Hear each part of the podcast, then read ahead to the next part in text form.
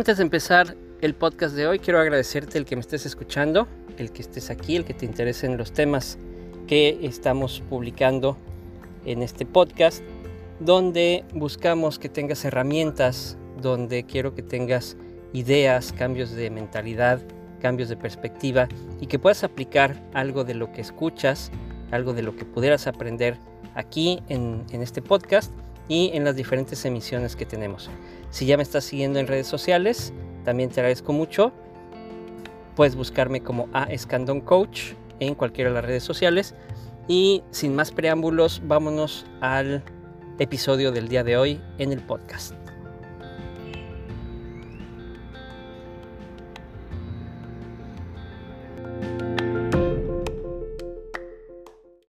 ¿Qué hago si no tengo empleo?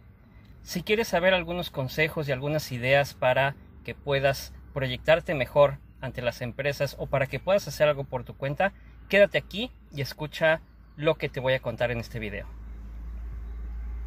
Si tú estás buscando trabajo, créeme, he estado en ese lugar.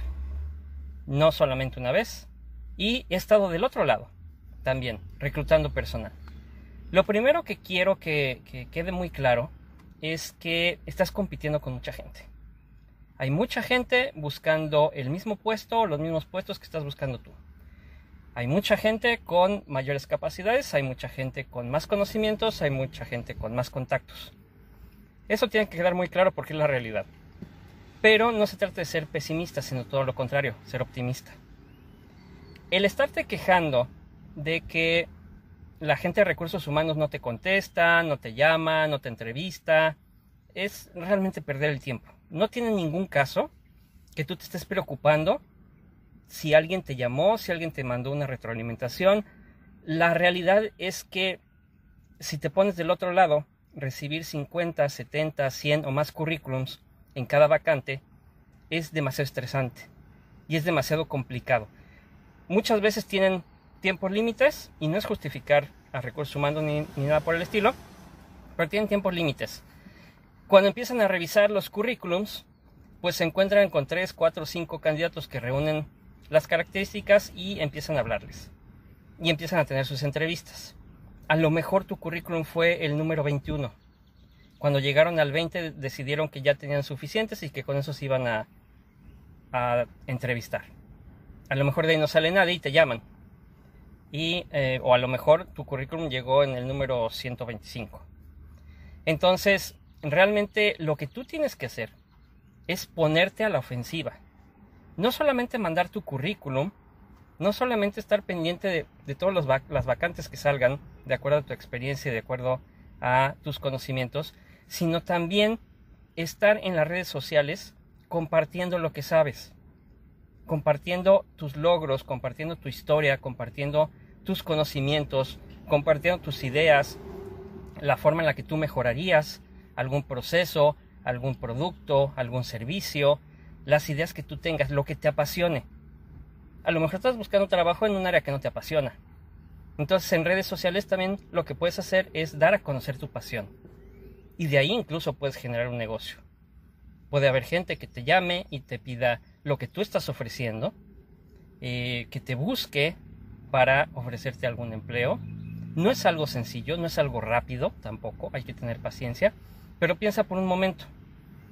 Durante esta década, quizá empezando la siguiente, quienes reclutan solamente van a tener que dirigirse a un dispositivo de voz y le van a decir, necesito que me reúnas a 10 personas que tengan experiencia en esto y que eh, tengan mucha actividad en, redes sociales.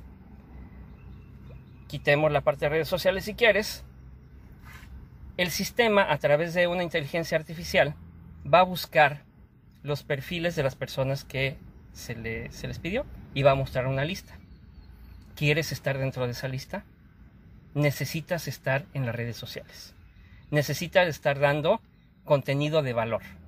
Necesitas darte a conocer y dar a conocer los temas de los que tú sabes y de los que tú hablas y de los que te apasionan.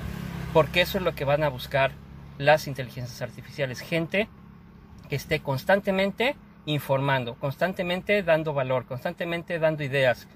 No solamente el currículum, El currículum ya va a pasar a segundo plano. El currículum probablemente ya ni siquiera se necesita impreso. Y habrá empresas que ni siquiera lo utilicen. Actualmente hay empresas que ya no utilizan el currículum.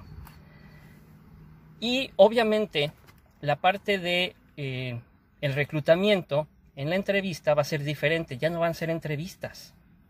Ya se va a tratar de una plática en la que la persona de la empresa va a tratar de conocerte un poco más a fondo.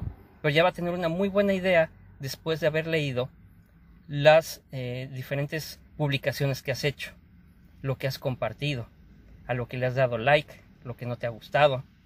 Todo eso va a ir sumando o restando en tu marca personal. Y esa marca personal va a ser lo que determine el que tú puedas conseguir un trabajo más rápido o en el área que quieres o tu negocio crezca y tengas clientes. ¿Qué puedes hacer ahorita que todavía no tenemos ese sistema por voz? Estar presente en las redes sociales, tomar la ofensiva y estar constantemente publicando, publicando todos los días, 3, 4, 5 veces al día en todas las redes sociales. Con eso, no solamente estás creando una reputación actual que te va a servir en el momento que tú vayas a buscar a un cliente o vayas a buscar un trabajo, porque fácilmente puedes decir, busca todo lo que necesites, todo lo que quieras saber de, mi experiencia, búscalo en mis redes sociales, ahí lo estoy publicando diario. Y eso va a permitir que tú vayas creando un historial que en el momento que la tecnología lo permita y se empiece a viralizar el uso de esa tecnología, entonces tú ya vas a estar un paso adelante. ¿Quién va a aparecer en esos listados? La gente que a partir de ahora está publicando, está compartiendo, está dando a conocer, está dando sus ideas, y eso es lo que se va a ir tomando en cuenta. No la gente que en el momento decidió empezar a publicar y lo primero que hace es subir su currículum. Entonces, no te preocupes tanto porque recursos humanos te dé una retroalimentación. Tú ve adelante. Tú ve 5, 6, 7 pasos adelante. Tú prepárate para lo que viene.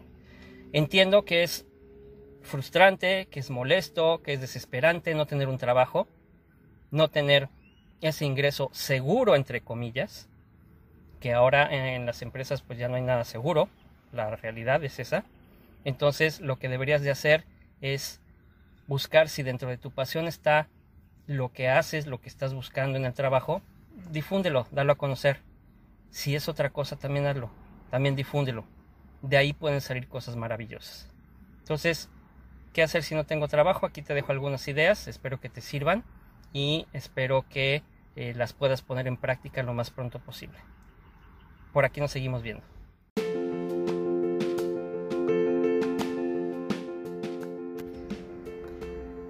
Gracias por escuchar el podcast de hoy, espero que te haya servido, espero que te haya dado algunas ideas, algunas herramientas y que lo puedas aplicar en tu negocio, en el plan de negocios que tengas para un futuro o en tu vida profesional. Sígueme en redes sociales a Escandón Coach y seguimos en sintonía.